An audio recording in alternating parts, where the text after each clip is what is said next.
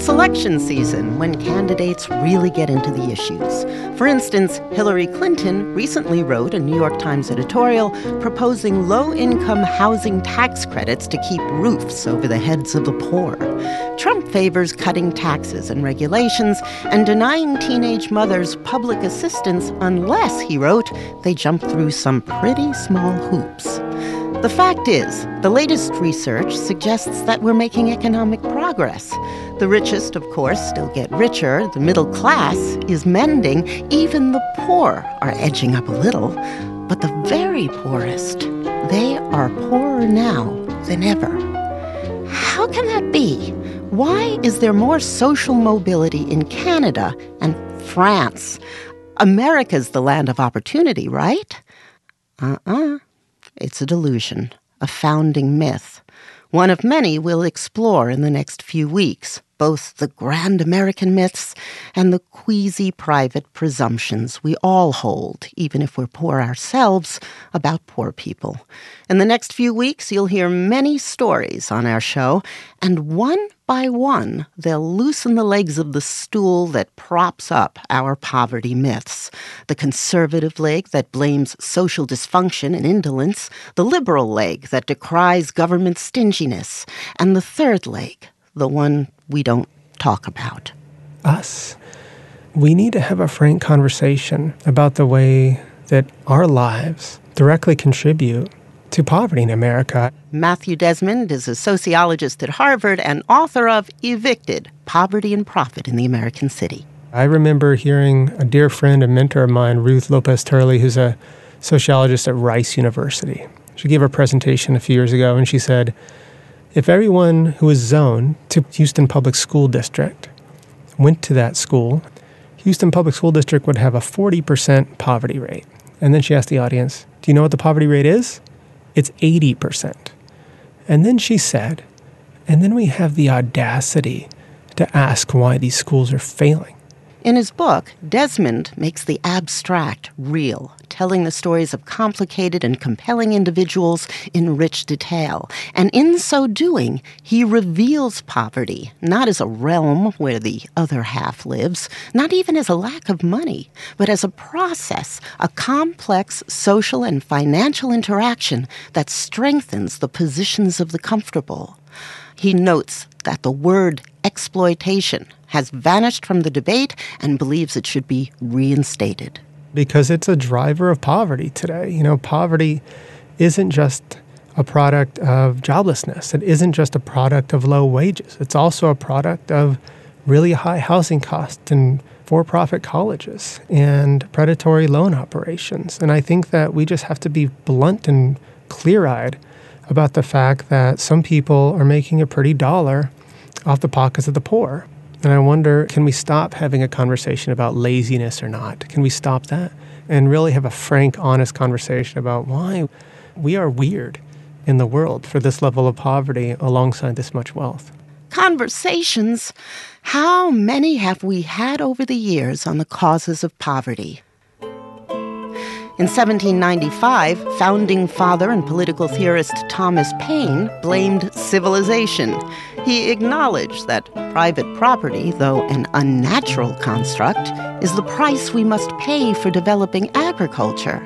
But, he wrote, It has dispossessed more than half the inhabitants of every nation of their natural inheritance, without providing, as ought to have been done, an indemnification for that loss and has thereby created a species of poverty and wretchedness that did not exist before.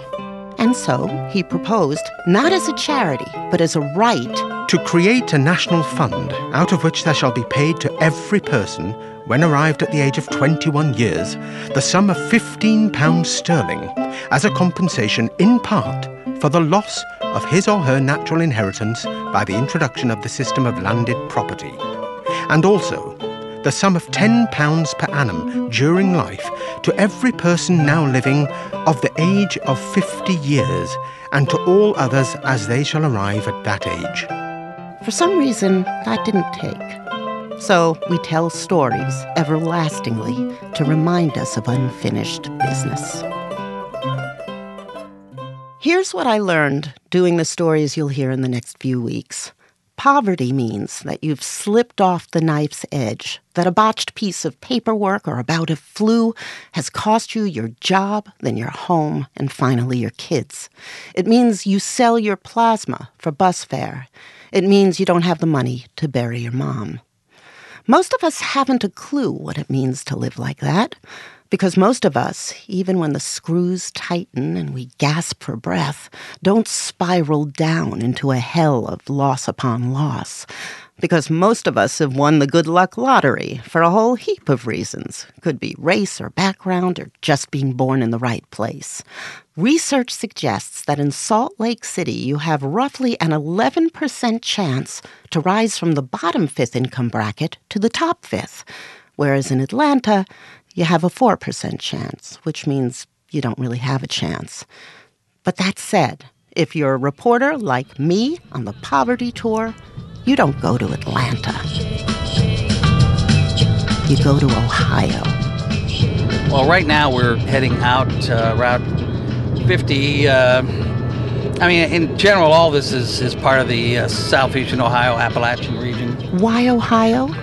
Well, I went because like Neapolitan ice cream, you get the three main flavors of poverty in a single container Appalachia for white, Cleveland for black, and manufacturing dead zones like Youngstown for the rust colored variety. We've always had a higher rate of poverty in the Appalachian areas because, you know, even at its peak, back at the turn of the last century, when we had coal mining jobs and jobs in timber, there were still more people than jobs. And Jack Frech has spent his entire life battling to preserve aid to the poor, including 33 years as welfare director in an Appalachian county. Standing by his black SUV, he's gray haired, bemused, verging on skeptical, and yet still game, despite having escorted countless reporters, like me, on the Appalachian leg of their poverty tour, past rusted trailers and shacks and a few creeks tinted a bright chemical yellow. When they were setting up a coal mine somewhere, and they would throw up these wooden houses in a day. They'd either be, you know, four rooms in a box shape, or they had what they called shotgun houses that were maybe uh, three rooms in a line. When I came here in the early 70s as a caseworker, there were hundreds and hundreds of those houses out there. Most of them had electricity at that point, but did not have running water. You know, he said all this before. Some 30 odd years, the same tour, the same story. In the last 20 years, the other thing that we've seen is families are doubling and tripling up in these old houses. Kids are sleeping on the floor or three or four to a bed. He's uh, trying to make the invisible visible. Unless you have some reason to take a state road out to a county road and then a township road off the county road and a dirt road off another dirt road, you're not going to see them because that's where they are. And I think it lends itself to this this whole idea that things aren't that bad. And he deftly disposes of that idea because now you see. The hard part, he explains, as the day fades and we repair to his airy, well appointed home nestled in the woods, the hard part isn't getting the media to see how bad it is. It's getting us to understand why, because we kind of think we already know. You know, I think my first contact with the media in dealing with this really started back in the late 70s, around the time I took the job as a welfare director. And one of the things that you constantly deal with in this field is that people just, if you're not poor, it's not likely that you even know someone who's poor. And you certainly know very little about their lives. People deal in misperceptions and like stereotypes. What? Well, I think the idea that, that poor people are lazy. There is no misperception about poor people that is greater. There needs to be a reason why are we unwilling to share with them. And the best way is to say they are poor through their own fault. We've gone so far in this country as to actually say that sharing with them hurts them. Giving them help creates dependency, uh, which somehow we don't apply to Social Security, unemployment compensations, veterans benefits, tax breaks for uh, mortgage payments, all the other things that everyone gets. I mean, Medicaid, which of course is, is welfare too. Almost everyone has to go on Medicaid. And yet, no one looks down on them because they got old and had to go into a nursing home and could never possibly afford the cost to keep them there. So, we're very specific about who we decide is on welfare and who, who isn't. And we overlook the fact that, you know, the average length of time of people on welfare is about two years. I mean, you know, again, it's all in the matter of the way we label things. So, you talked about this prevalent myth within the context of your first brush with the media. Tie Yes. that together. Well, I think for me, the way to advocate for poor people was to shine a light on them. To shine a light on them to show that this could happen to any of us. I think, though, that uh, as time went on, I, I became much more aware of how much of this had to do with uh, racism, how much of this had to do with sexism, how much of this had to do with other issues that had nothing to do with someone's ability or how hard they wanted to work or didn't want to work. I mean, you know, you can take almost the same stereotypes that we apply to poor people and get away with now. And you can see how for hundreds of years we applied those same stereotypes to black people. So he worked with big media to undermine those stereotypes over and over again. We see the autographed pictures of network news stars, the snapshots and thank you notes scattered all over his house. Watching the videos of Jack's network appearances, you can literally see him age, each time a little grayer, a little stouter, but always the same passion in 94 with Deborah Amos on ABC News Nightline. People here are able to find shelter in all kind of places and, you know, garages and uh, small campers and trailers and things like that. Similar places don't have running water, some of them don't have electricity. You might say that Jack Frech is an expert on welfare, the director of human services in Athens County, Ohio, the heart of Appalachia. He's been working with the poor. In 95 with. Chris Bury on Nightline. Jack Frech, in charge of welfare for a poor Appalachian county in Ohio, says even less money will be available in times of recession when the welfare ranks inevitably grow. I think it, it will have that desired effect. It will save money.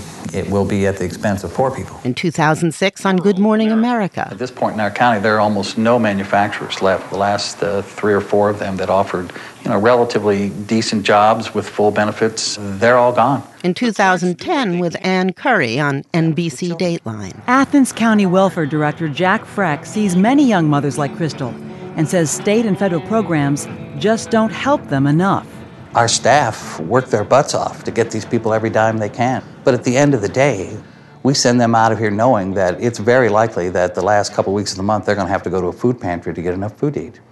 You sound a bit angry about this. I'm very angry about this. Poor people. Like poverty, anger comes in flavors. And here, Jack's is tinged with a kind of smoldering heartache. But back in 93, on CBS's Eye to Eye with Connie Chung, the experience elicited something closer to outrage. Listen to this. Soon, one of every three babies in America will be born to an unwed mother. The tragedy is, two out of three families headed by single mothers live in poverty. It's a crisis that's pumping up the crime rate and choking the taxpayer.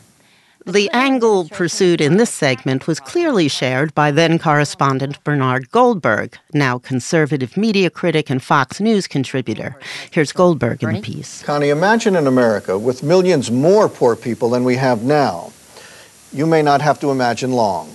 His piece featured author Charles Murray, ardent promoter of the idea that welfare leads to illegitimate children, which breeds more poverty and crime. That, in fact, the best course was to root out illegitimacy at its source. There is a feeling that this plan to end welfare for single mothers is not just a half baked crazy idea.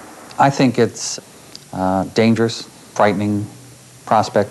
Jack Frech is in charge of the welfare system in Athens County. We're justifying what essentially, in my mind, is, is an immoral decision by saying that we're doing this as a favor to them. Essentially, we would be taking millions and millions of dollars out of our poorest communities, and we would see people suffer greatly. But if they suffered greatly, that's precisely the point. They might not have these kids. Well, they might starve to death, too. That was Jack's worst media experience.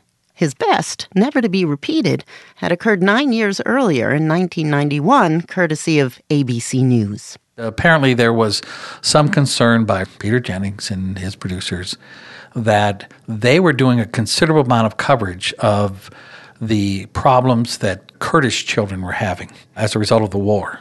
And there was this huge outpouring of people in this country wanting to help those people. They were concerned about this. The crisis for Kurdish children simply reminded us that 12 million American children have a daily crisis as well, and that we should come and take a closer look at it. Naturally, they chose Ohio. Our unusual concentration on children in poverty is going to last a couple of weeks. This week here in Ohio, because all the statistics and many of the situations match the rest of the country. And naturally, they called Jack Frech. Peter Jennings came down, and you know him and I spent the day. We went out, and walked around. They shot a video of poor families, interviewed lots of people.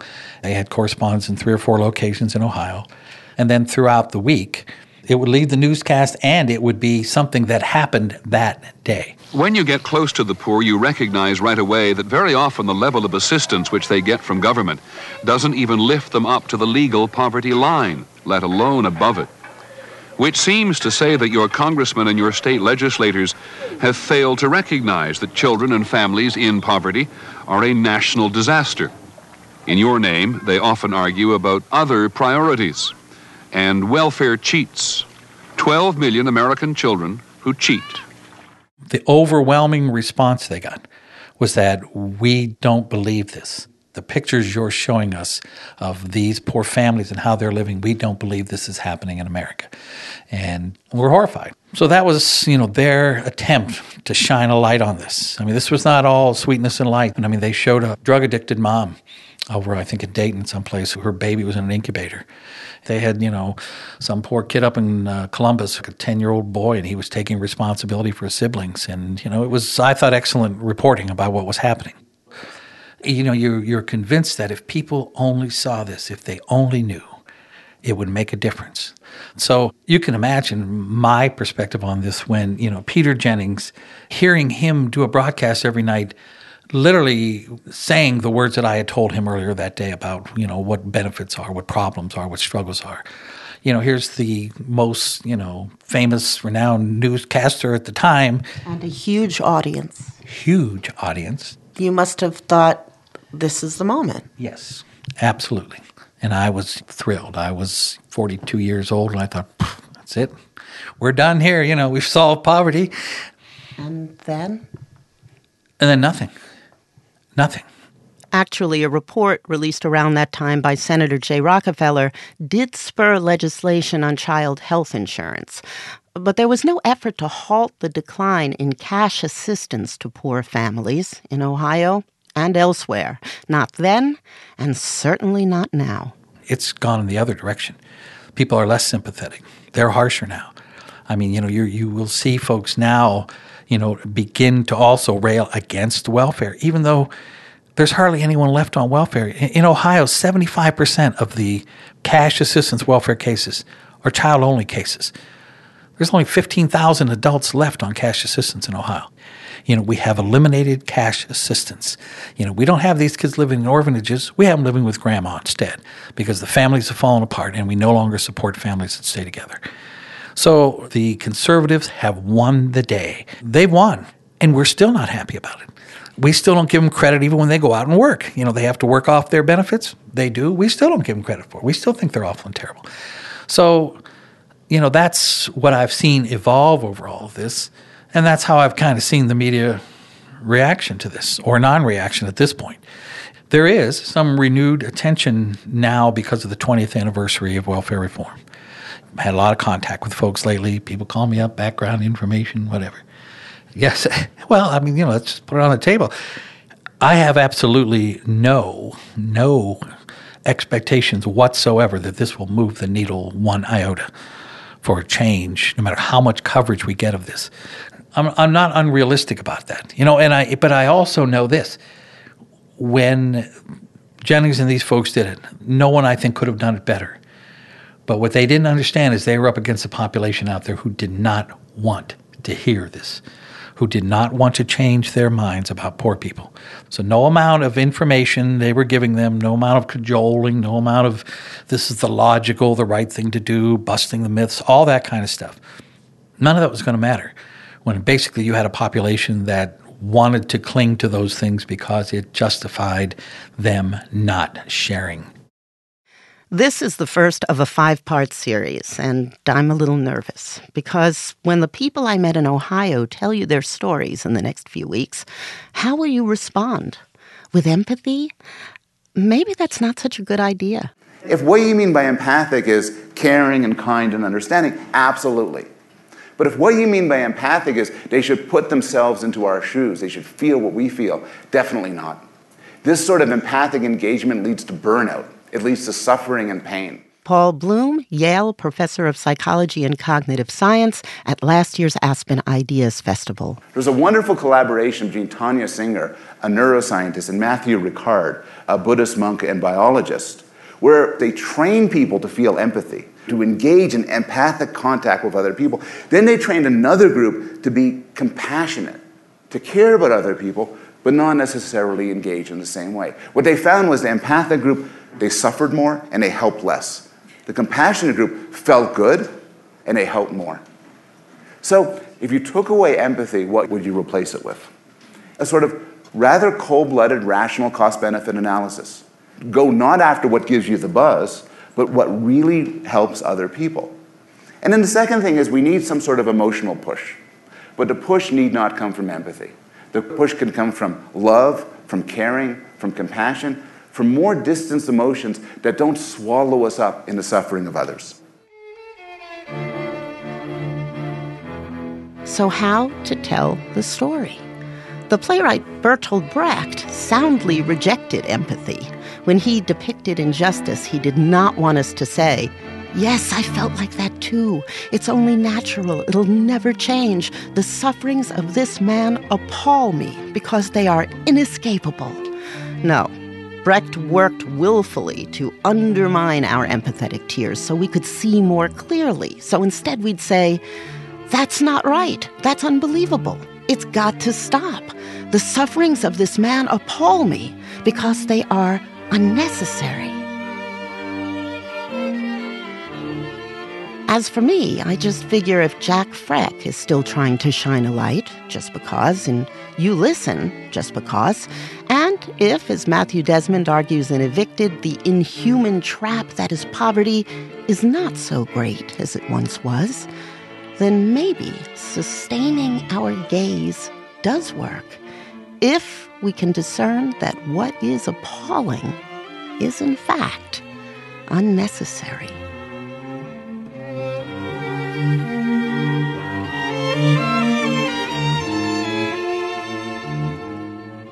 Next week, we dissect the notion that success in life hinges on personal responsibility, the work ethic, and all that. I want to erase the stigma of welfare for good by restoring a simple, dignified principle. Bill Clinton's Welfare Reform Act, aka the Personal Responsibility and Work Opportunity Act, changed the landscape of poverty in America. No one who can work can stay on welfare forever.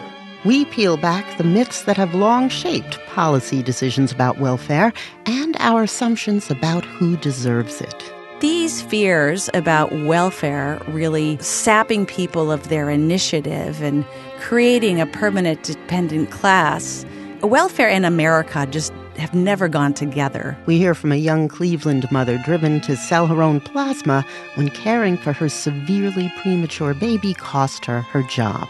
To have a needle in you, sucking the, the blood out of you, and then taking the nutrients and then pushing blood back into you and repeating the cycle is very uncomfortable. But feeling sad and feeling sorry for myself is not going to help the situation, is it? Does it upset me? Yeah, it upsets me, it frustrates me, but I am that person that takes responsibility for their actions. Why often the work ethic just doesn't work on next week's On the Media.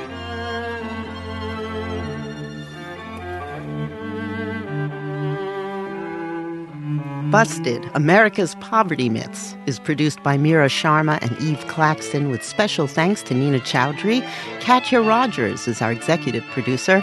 This series is produced in collaboration with WNET in New York as part of Chasing the Dream Poverty and Opportunity in America.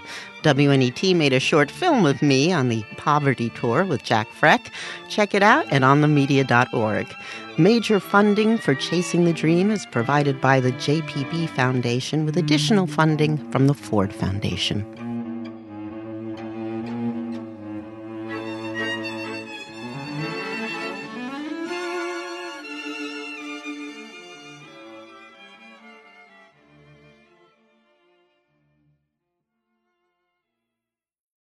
On Notes from America, we have conversations with people across the country about how we can truly become the nation that we claim to be.